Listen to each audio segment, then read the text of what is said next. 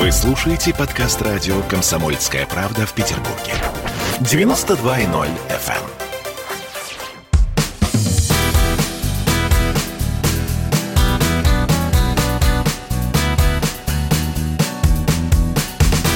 Легенды и мифы Ленинградского рок-клуба студии радио «Комсомольская правда» в Санкт-Петербурге в программе «Легенды и мифы Ленинградского рок-клуба» у микрофона Александр Семенов. Здравствуйте, рокеры!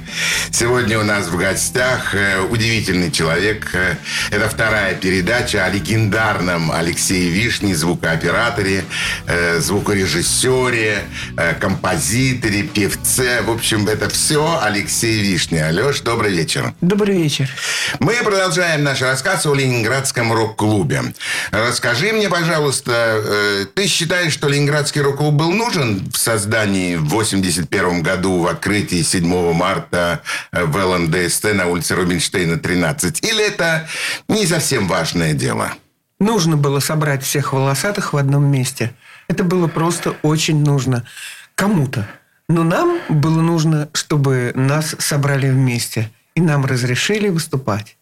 Это, конечно, самое главное, когда по субботам мы могли прийти и послушать э, те группы, которых обычно, как ты выразился, винтили э, в городе, то есть закрывали эти концерты и, в общем, э, прекращали всякую музыкальную деятельность. Слава богу, что Ленинградский рок-клуб был создан, там были великолепные выступления, было огромное количество фестивалей, которые проходили. Твое ощущение от тех музыкантов, которые выступали на сцене Ленинградского рок-клуба. И не только на сцене Ленинградского, а еще и в, э, доме, в Ленинградском доме молодежи, в ЛДМе, э, в Манеже. Э, ну, в общем, на всех тех площадках, где проходили дальше фестивали. Ну, вот здесь начнется, наверное, уже ложка дегтя. О, как интересно. Потому что потому что игра в рок-клубе и звук, который издавался в рок-клубе, несравним с тем звуком, который издавался грамотными академическими музыкантами и филармоническими группами. Да, там невозможно было слушать тексты, но там невозможно было не слушать музыку и качество исполнения. И в рок-клубе такого не было – не было качества исполнения и качества звука. Никогда. От чего это происходило? От отсутствия аппаратуры или от неумения играть на музыкальных инструментах? А все в совокупности. Неумение играть на музыкальных инструментах, не имение музыкальных инструментов. У музыкантов не было музыкальных да. инструментов. Играли на Уралах. И когда на сцену рок-клуба выходил академический музыкант – под, э, э, под сенью как бы того, что это все... Э, и, ну, рок-клуб это не организация для... Это не филармония. Рок-клуб это именно музыканты, для которых музыка является хобби. Не профессионально, не зарабатыванием денег. Ни в коем случае, да. И бывали случаи, когда вдруг в рок-клуб проникали на сцену академические музыканты. Ляпин, например, грамотный, Саша Титов грамотный, играл в «Землянах». Курехин. Курехин, который имеет образование. И представляете, Курехин на сцене рок-клуба. Это уже Оксимирон. Горячий снег. Хорошее сравнение. Скажи мне, а как ты попал э, в коллектив, в поп-механику? А, дело в том, что Курехин, мы дружили с ним, он приходил ко мне домой много раз, э, с определенной целью, конечно же. Зачем ему молодой а, волосатик а, без магнитофонов? Вот. И у меня были магнитофоны, и мы приходи... он приходил и переписывал с профессиональных лент на кассеты. Вот. И чтобы послушать, что он записал там где-то в церкви или в капелле. А, и э, однажды, когда он пришел, я посетовал, что вот был недавно концерт в Крупской, в ДК Крупской поп-механике, и меня туда не пустили. У меня не было билета, и меня даже не дали подойти, потому что было все оцеплено. Он говорит, ну что ж ты, дурында, не позвонил? А я говорю, ну, я стеснялся позвонить самому тебе, чтобы э, попросить у тебя что-то. И он говорит, забей, никогда не стесняйся, звони, всегда получишь билет. А я говорю, Сереж, но ну у меня другая просьба. Ты бы не мог сделать так, чтобы я это все изнутри посмотрел. А для этого мне нужно встать на сцену с гитарой рядом с Каспаряном и Цоем. Можно это устроить? Курехин говорит, ха-ха-ха, это великолепная идея.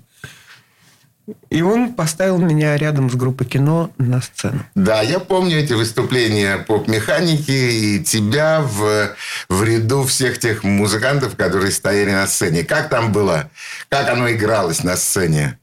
Я ощущал себя просто участником группы кино, прежде всего. Потому что рядом Цой, мы с ним переговариваемся, он смотрит на то, какие я играю аккорды, и повторяет за мной, потому что он не был на репетиции. И вот, э, значит, вот это вот единение, вот это вот мы еще тогда помирились, мы до этого поссорились с Цоем на записи, а потом вот на этом концерте помирились. И из-за чего вы поссорились? Да и поссорились из-за Джана, на самом деле. Ну, устроило слишком интенсивное общение такое, которое меня уже начало доставать, и я, в общем, взбрыкнул, и Цой тоже бросил наушники, ушел из дома. В общем, ну, мы очень быстро, за полгода мы познакомились, это было как раз, за полгода мы помирились и записали группу «Крови». Джана Стингрей, э, именно о ней ты сейчас говорил, она внесла определенную лепту в развитие э, русского русского рока. Какую огромную лепту? Огромную. Да. То есть э, это действительно человек, который помог очень многим музыкантам, начиная от музыкальных инструментов, о которых ты говорил. Большого количества музыкальных инструментов гитар просто было жопой ешь. То есть их было много. Больше, чем гитаристов, Привезено Джанной Сингрей через границу. Да, огромное спасибо Джанне. Она вот выпустила сейчас э, с книги о воспоминаниях о Ленинградском рок-клубе, вообще о том времени, которое происходило. Э, читается они очень легко, очень здорово.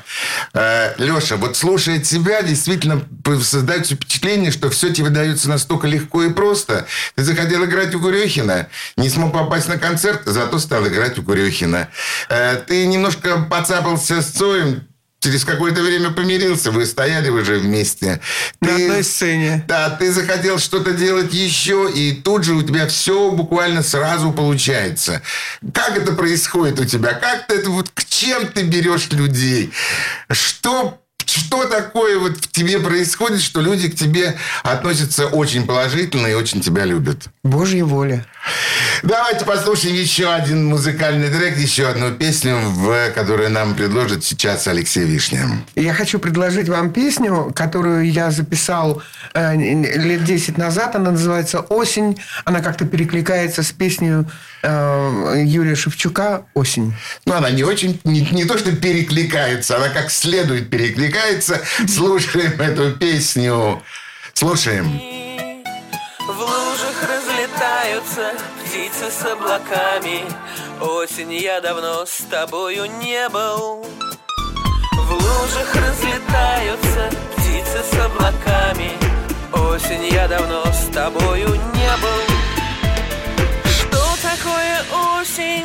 Осень — это камни Верность над чернеющей невою. Осень вновь напомнила душе о самом главном. Осень, я давно лишен покоя. Осень вновь напомнила душе о самом главном. Осень, я давно лишен покоя. Осень, в небе жгут корабли Осень, а мне бы прочь от земли. Там, где в море тонет печаль Осень темная даль.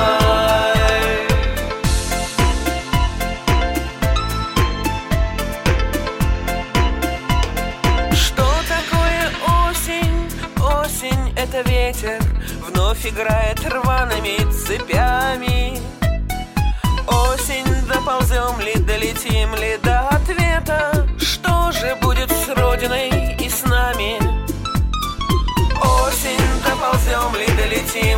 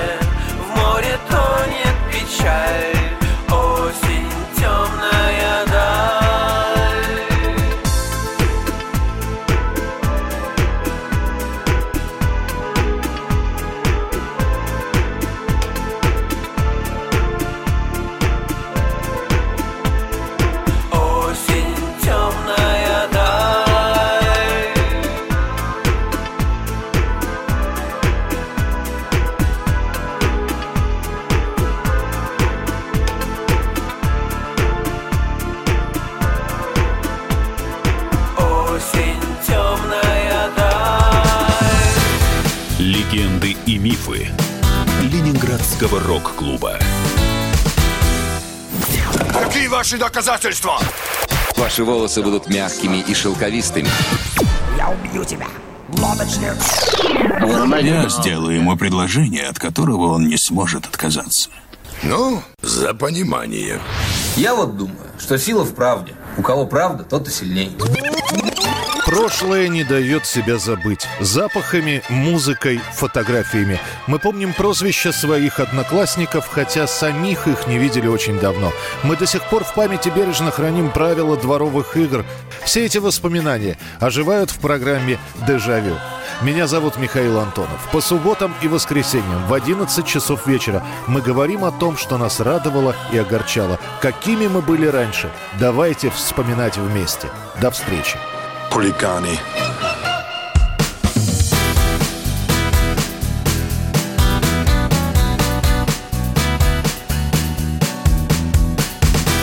Легенды и мифы Ленинградского рок-клуба. Студии радио «Комсомольская правда» в Санкт-Петербурге в программе «Легенды и мифы Ленинградского рок-клуба» у нас в гостях Алексей Вишня.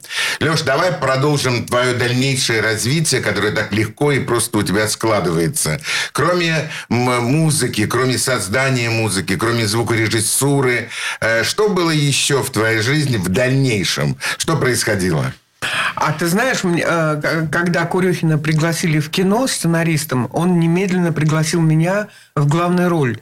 И так получилось, что Курехин поссорился с, э, э, с Аксеновым режиссером, и так получилось, что я остался. То есть так получилось, что вместо Курехина пришел Игорь Корнелюк, а Игорь Корнелюк, мы с ним дружили, и когда ему предложили, а если главную песню будет там петь Алексей Вишня, ты знаешь такого? Игорь Корнелюк говорит, да, конечно, я его знаю, но я... не-». А он что, поет песни? Да, он поет, вот его Курехин пригласил главную роль, а ты не, не против? Говорю, я не против, я ему дам свою песню. Конечно, естественно. Я помню этот фильм, я помню твое участие в этом фильме. Не знал, что ты так вот неожиданно, необычно попал э, в кадр и стал, э, стал сниматься в кино. Кроме кино, что было еще?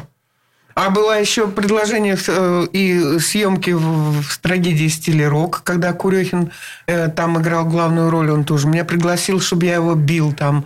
Но, к сожалению, режиссер посмотрел меня и сказал, да как он такой хороший человек, как вы его можете заставить бить? Курехина. И слава богу, слава богу, что я там не принимал участия. А что касается кино, я еще работал в рекламной студии телевидения и делал музыку для рекламы. Всю жизнь мечтал э, сделать музыку для кино, но предложения никогда не, э, не, ну, не поступали такие серьезные, о которых я бы мечтал. Ну, когда ты затронул телевидение, скорее всего, это, наверное, была программа от Ада. Я, по-моему, «Яблоко», да, она называлась? Я работал музыкальным редактором в программе «Адамово, Адамово яблоко». «Адамово яблоко». э, С Кириллом Набутовым. Но э, на, на самом деле э, моя музыка не, не- не всегда звучала вот и а- оформляла рекламные э, выходы и обычные просто вот э, синхроны озвучивала музыка. Ну, я еще помню песню, которая была написана по телевизору, По, радио, в газете. Мы же ее уже ставили, белейший лист. Да, да, но я просто помню, что она звучала, и, в общем, э, все телезрители наблюдали твое творчество непосредственно Меня показывали по телевизора. телевизору примерно так. Пятницу два раза, субботу два раза и воскресенье один. Ну, это вот называется слава. Слава, которая приходит. Э, Кстати, слава тебя не испортила? Так мы же с тобой познакомились в разгар этой славы же. Да, Леш, да. Тогда было именно так. Я предложил тебе сотрудничество, на что ты отреагировал положительно. А вот врешь. Я предложил тебе сотрудничество, и ты отреагировал положительно. Тогда это будет маленькая легенда, которую мы сейчас, в общем, развенчали, что называется. Ну и совместными усилиями был создан тот э, альбом. Танцы на битом стекле, который ты оплатил, продав одну из своих машин. Ну, в общем, это действительно не легенда, это, правда. Да, все было именно так. Альбом получился шикарный, альбом получился фантастический. Я помню, как э, ты писал его в студии Ленинградского дворца молодежи. У звукорежиссера Казбекова. Саш Казбекова. Да, это были удивительные времена. После этого у тебя получился «Что, где, когда», где ты представлял одну из своих песен и стал знаменитым И просто... Анатолий Вассерман танцевал на подтанцовке. Да, в общем, не жизнь, а сказка. Просто у тебя какая-то сказочная, просто фантастическая жизнь, которая, э, ну, которую просто невозможно объять э, ни в одной, ни даже в двух э, радиопередачах. Еще была э, студия с необычным названием. Яншива Шела. Ну, переведи нам, пожалуйста, что это, Это Алеша такое. Вишня наоборот. Алеша Вишня просто наоборот. Была такая... э, А сейчас в Канаде есть группа Яншива из русских людей, которые э, э, э, вот в честь моей студии назвали свою группу и выступают по клубам. Фантастика. Никаких отчислений тебе не приходит оттуда, из Канады. Ну, мне хватает своего творчества. У меня в Америке вышла пластинка «Сердце», которую я записал в 87 году, которую я сейчас могу вам предложить на своем YouTube-канале «Алексей Вишня», на котором я предлагаю свои пластинки. Я открыл там маленький телемагазин. Э, Вот об этом немножко поподробнее. Тем более, что, наверное, наверное, можно утверждать, что ты был одним, наверное, из первых э, блогеров нашей страны. Или Да. я где-то ошибаюсь? В 1900, в 2006 или 2007 году я завел блог э, «Политтехно» на YouTube. И я был один из самых первых русских блогеров. А у политтехно немного поподробнее. Это очень необычная страница в твоей жизни. Политтехно. По сути, это новые композиторы. Только э, э, там не просто сэмплы голосов какие-то, которые нравятся исполнителю, а то, что я записывал с телевизора. Записывал я Сергея Доренко, Владимира Владимировича Путина. И из этих вот э, прекрасных совершенно сэмплов я составлял э, свои песни, накладывая их на музыку, которую сочинял на железных дорогих синтезаторах. Все было по-взрослому. Там не было даже ни одного софтового прибора. Там были все железные приборы. Политехно – это железный, так сказать, хардверный проект. Э, Надо расшифровать, наверное, нашим радиослушателям, что такое сэмплы. Сэмплы – это реплики голосов, которые я записывал с телевизора. Обрезал лишнее, и получался... э, Совершенно другой текст. Нет, ну да, можно было поменять слова местами, и в этот момент как бы менялось немножечко смысл. Но, э, как говорится, от перемены мест слагаемых сумма-то не, Не меняется. Кто заметил тебя и кто дал тебе продвижение вот в политтехно? Я познакомился с, э, на тот момент начинающим, но уже э, очень сильно э, поднимавшимся политтехнологом Константином Рыковым. Это была сурковская пропаганда. Это были сурковские люди, которые меня заметили, показали меня мэтру.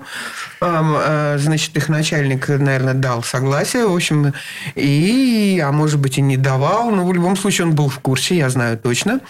Вот. И эти ребята из администрации президента э, помогали мне в становлении этого проекта Политехно, помогали мне выпустить пластинку, но не помогали с аппаратурой. Ну, я бы мог, конечно, э, прикупить себе что-то, но в тот момент у меня были другие как бы задачи, и я, это не, не помогло развитию моей студии, но зато помогло моему выздоровлению, и я был очень болен от того, что никому не нужен. Тут вдруг я всем понадобился, и И начали- был востребован. И начали газеты, да, отвлекаться и на творчество. И я был поражен, что я могу что-то сделать такое актуальное, что на сегодняшний день очень может стать популярным. Единственное, что меня обламывало, что популярность была за счет тех авторов сэмплов, то есть э, авторов реплик голосовых, которые я снимал просто как пенку с бульона. Но ты знаешь, в этом тоже есть э, определенный талант и определенное умение. Чем ты умеешь заниматься, просто великолепно. Я хочу, чтобы наши радиослушатели еще услышали один твой музыкальный трек. Что сейчас будет? Я хочу поставить песню «Это не любовь» в своем собственном исполнении, в своей собственной аранжировке, которая никак не коррелирует с группой Смитс. Э, хорошее начало. М, Слушаем.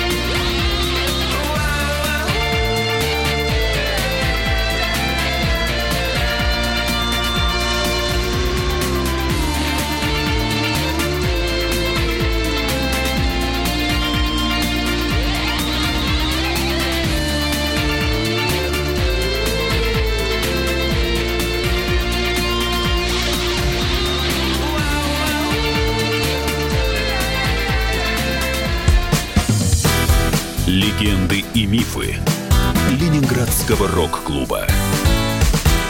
Это называется партисипаторное проектирование. Если сами жители двора будут участвовать в установке этой конкретной лавочки, то по социологическим данным меньше вероятность того, что они нарисуют на ней там слово Аплодирую вам, Эдвард. «Ну мы же с вами трезвомыслящие люди». Эдвард меня убедил, что это нормально. Отдельная тема с Олегом Кашиным и Эдвардом Чесноковым. На радио «Комсомольская правда». По будням в 9 вечера по Москве. Тоже мочить в сортире, но других и не так.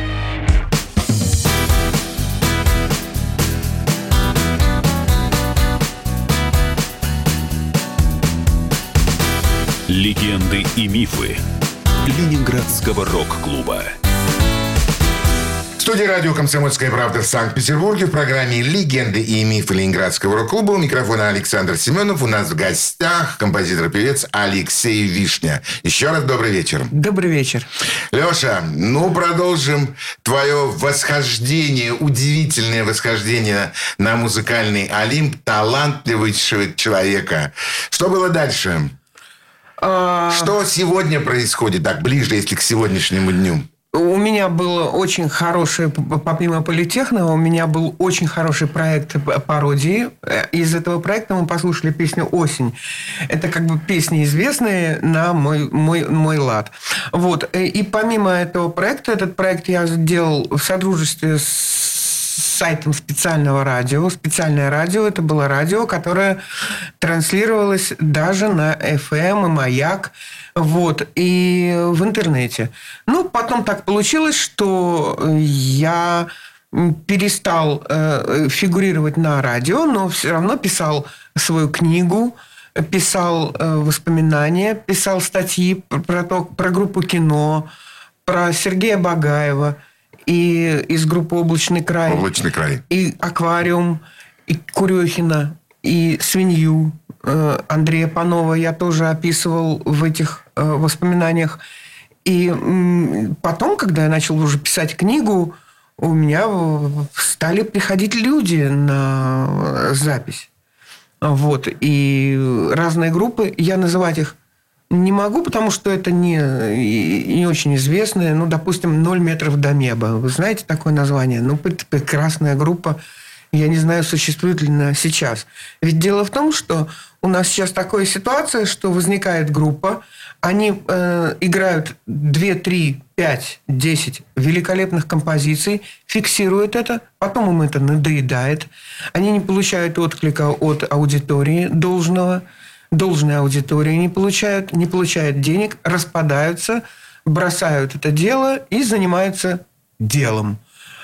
Так получается, что музыка, она подвержена вот та- такой вот коррупции, потому что ну, нужно, нужно зарабатывать деньги прежде всего, и музыкой уже не хочется заниматься.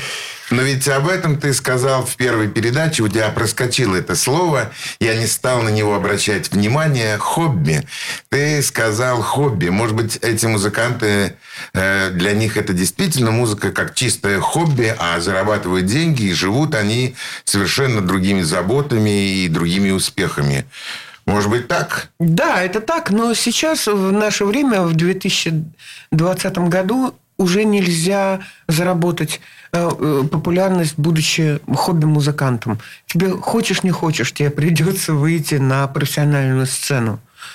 И телевидение тоже не возьмет человека просто с улицы, известному пяти человеком, даже хоть как бы он не был талантлив. Ну да, ты совершенно прав. Блогерство – это интересно для тебя?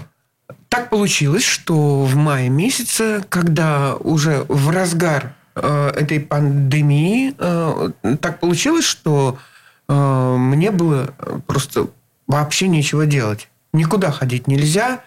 Все время ездят машины о том, что самоизоляция, никуда не ходите. Да, мы все это, было, помним. это было очень, это очень давило, и я, как человек подчиняющийся, в общем, воле судьбы, и э, я не стал ходить на улицу и завел свой блог на YouTube. Для чего? Для того, чтобы я мог рассказать правду о том, что может не стать достоянием э, зрителя, слушателя вследствие просто утраты, то есть ухода э, Того натуры. материала, да. Ухода натуры. Я, А, э, тебя да, самого, я- не я- дай бог. Да. Да. И я подумала, а почему это должно вместе со мной уйти? Дай-ка я это все изложу. И по пути моего становления моего блога выяснилось, что, оказывается, я могу брать носитель в виде э, пластинки, которую сам же создал. Ну, купить ее у производителя, поставить автограф и выслать а, желающему. И я нашел в этом, то есть, свое отдохновение и точку, так сказать, опоры. Могу сделать маленькую реплику. Я смотрю э, в ютубовские выступления Алексея Вишни. Я получаю колоссальное удовольствие, чего рекомендую и всем радиослушателям. Э, зайдите на... Как он называется, этот канал? Алексей Вишня. Вы сразу увидите видео, где сидит человек на кухне и что-то вещает. Ну, не что-то вещает, а рассказывает такие вещи. Если бы у нас было, Леша, с тобой не две передачи, а 22 передачи, я думаю, что ты бы это все сделал прямо в студии «Комсомольской правды». Но, увы и ах, смотрите YouTube Алексея Вишни и получите колоссальное удовольствие и много-много узнаете интересного. Приходите, подписывайтесь. Я очень всегда читаю все комментарии, которые мне пишут. И с благодарностью отношусь к своим зрителям. Ну, это правильно на самом деле, потому что зрителей и слушателя своего надо любить. Э, концерты. Уже потихонечку начинаются концерты, и были концерты до этого. Где они у тебя проходят, где тебя можно вживую услышать? Я давал концерт в клубе 16 тонн 17 марта. В Москве? В Москве, да. И, или 14 ну, в марте. И потом наступила эта пандемия, пандемия, на которую я, в общем, начал свою самоизоляцию, снял песню на клип, э, на песню, на ковер э, «Безъятельная зона» и выложил его на новый канал. И так получилось, у меня все завертелось, закрутилось, и я сейчас живу только этим. Я думаю, так, от меня просят, мне написали, мне нужно ответить. И скоро я, вероятно, научусь делать стримы, и мы будем разговаривать со зрителем уже в прямом эфире. То есть такое маленькое собственное телевидение. Да, что от Константина Львовича ждать подачки, когда можно самому? Сегодня уже можно это сделать действительно самому. Это правильное на самом деле, как бы верное решение. И слава богу, что оно пришло тебе в голову. И очень хорошо, что ты рассказываешь радио слушателям, э, слушателям своего канала те вещи, которые, наверное, они нигде бы не смогли бы услышать. А книга написана уже? Или она еще в стадии э, создания? 17, 700 э, тысяч знаков э, уже, так сказать, написано. А сколько нужно? Э, это больше, чем нужно. А, это уже больше. Да. Она будет издаваться. Я думаю, что когда издатели станут более смелыми, тогда они это издадут. А пока в нынешней ситуации они очень все боятся. Боятся чего, Леша? Правды. Правды. Ну что, будем тогда с нетерпением действительно ждать выпуска, э, не только выпуска на Ютубе Алексея Вишни, а еще и рукотворного творения, то есть книги. А название книги уже есть? Я думал, что это будет называться «Сансара». Сансара.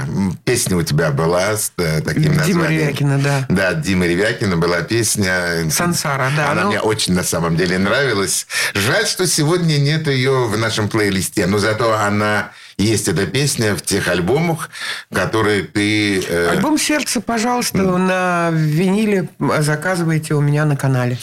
Давай послушаем еще одно твое музыкальное творение. Что это будет сейчас? Что будет предложено нашим зрителям? Я хочу показать вам песню, которую написал в 1998 году и выпустил на альбоме «Сон моряка». Называется она «Нам хана».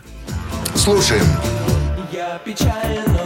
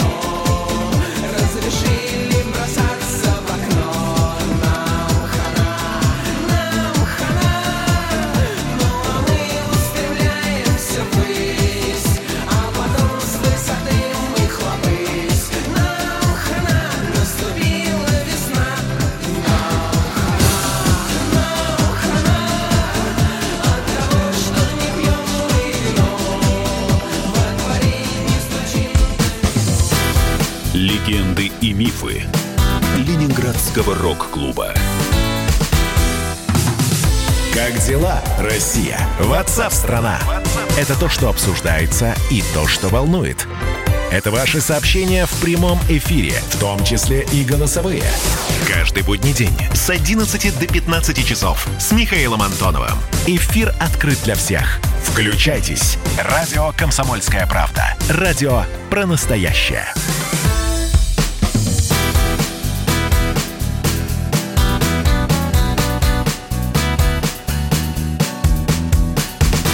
Легенды и мифы Ленинградского рок-клуба. В студии радио «Комсомольская правда» в Санкт-Петербурге в программе «Легенды и мифы Ленинградского рок-клуба». У микрофона Александр Семенов. У нас в гостях Алексей Вишня.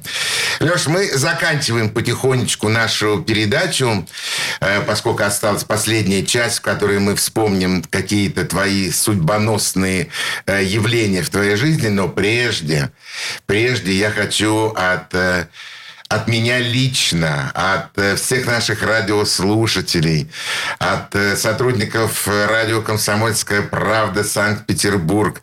Поздравить тебя, Лех, с наступающим днем рождения.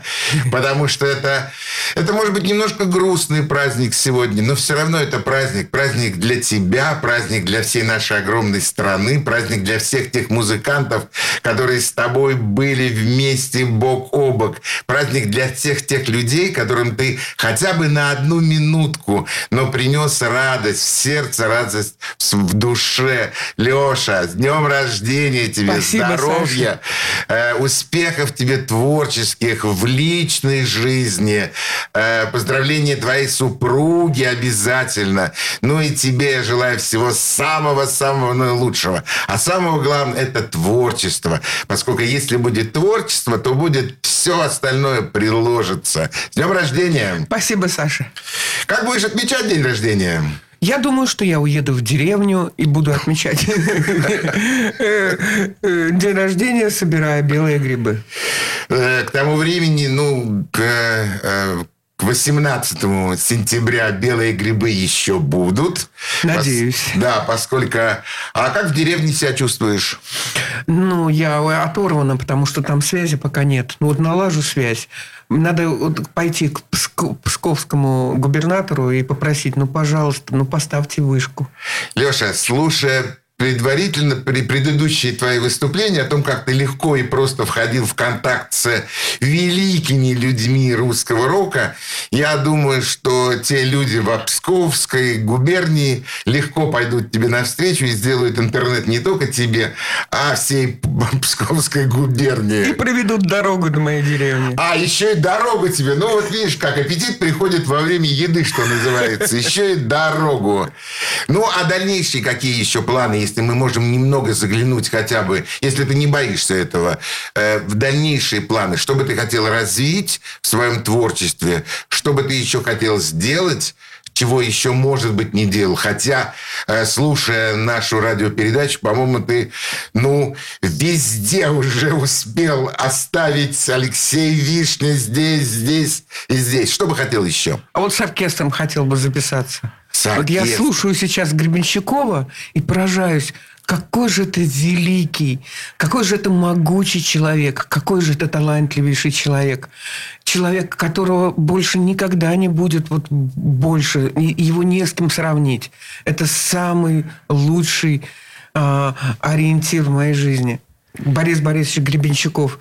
И я слушаю, что он здесь сейчас делает. Вот э, «Знак огня» он выпустил сольный альбом. Отличная пластинка. Но вы понимаете, что вот эти вот эти, эти оркестры – это на века. Вот эта музыка, созданная на века это невозможно ни с чем сравнить.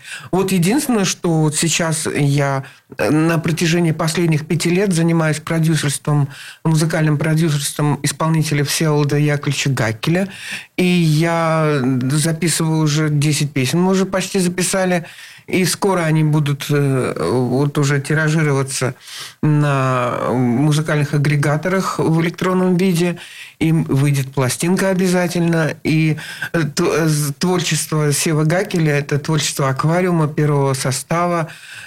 Он не любит, когда это перекликается, но действительно Всеволод Яковлевич научился играть на гитаре совершенно виртуозно, и он это демонстрирует, записывая свои песни у меня. Э, я слышал несколько песен в исполнении Гакеля. Они удивительные. Они просто потрясающие. Ну вот про дым я это очень хорошо помню. Не, вообще, смогу, да. не смогу назвать... э, Эй, я фьядлая кюдль. О, ну это, это здорово. Я бы так, конечно, сказать не смог. Да, именно так называлась эта песня в исполнении э, Всеволода Гаккеля. Э, симфонические оркестры. Ну вот э, Каспарян играет с оркестрами. А им сейчас очень трудно, между прочим. Это большой труд, между прочим, вот так собрать оркестр. И его совершенно невозможно привести никуда. И я знаю, что у них большие трудности. Ну, допустим, нужно записать э, оркестр. И в этот момент, когда на записи записывается оркестр, они понимают, что вот все остальные, вот кроме одной девочки, э, должны уйти. Вот э, их отпускают, и одна девочка ей доплачивает, она играет все партии всего оркестра. И только так можно выдать красиво вот оркестровое оформление. Понимаете, это не, это не поле перейти, это не просто так. И если Юрию удастся вот этот вот проект, я, и я увижу, что это очень здорово звучит, и услышу, я буду очень рад за него, потому что у меня сердце болит за это. Э, Это говорит сейчас профессиональный звукорежиссер э, Алексей Вишня. Да я еще работал с оркестром 7 лет. Э, Да, то есть для тебя это понятно, что, это, что такое звучание оркестра. Да, конечно. Э, Ну и, наверное, один из последних вопросов, который бы я тебе задал. Э, Вот современное выступление группы «Кино», которое будет проходить э, осенью этого года, у нас твое вот отношение к, к этому проекту. Ну, я считаю, это проект века. Я считаю, что это очень грамотное решение, и мне очень интересно посмотреть на то, как это будет воплощено. Ну, на самом деле, не тебе одному это интересно посмотреть. Это интересно посмотреть и мне также. И, наверное, нашим радиослушателям тоже. Потому что это действительно, ну, совершенно необычный будет, э, ну, необычный концерт э, такой вот группы кино э, с сыном Виктора Цоя, Сашей Цоем на сцене и с музыкантами, которые... Саша Цой на сцене? Нет, он не на сцене. Он не будет на сцене. Нет, он будет... э, Он будет заниматься оформлением, Видео, да. видео, видеооформлением. Он видеохудожник. Ну, это все равно присутствие, энергетическое присутствие на сцене Да, человека, конечно, конечно. который имеет самое прямое... Я в этом отношении имел в виду. Конечно. Ну, а на сцене будут стоять профессиональные музыканты, имена которых, я думаю, знают, наверное, все, если кто-то слушал в свое время или слушает до сих пор Саша Титов. группу кино. э, Аль- Алякринский, э, звукорежиссер великий, э, Тихомиров Игорь. Кто играет на барабанах, я не знаю, но это будет тоже великолепно. Юрий Каспарян. Георгий Каспарян, Георгий Дмитриевич Хорхе, значит, будет играть на гитаре. Вот ты всю правду рассказываешь. Ну что, на этом, э, уважаемые радиослушатели, мы сегодня прощаемся с Алексеем Вишнем. Еще раз, Леша, поздравления наши с днем рождения. Еще раз творческих тебе успехов. Огромное спасибо за то, что нашел время, возможности, силы, желание э, поделиться... э, Поделиться самим собою с нашими радиослушателями. Спасибо тебе, Леша. Спасибо, Саша. На этом мы прощаемся с нашими радиослушателями. Всего самого доброго. До свидания. Пока. Всего доброго. Легенды и мифы Ленинградского рок-клуба.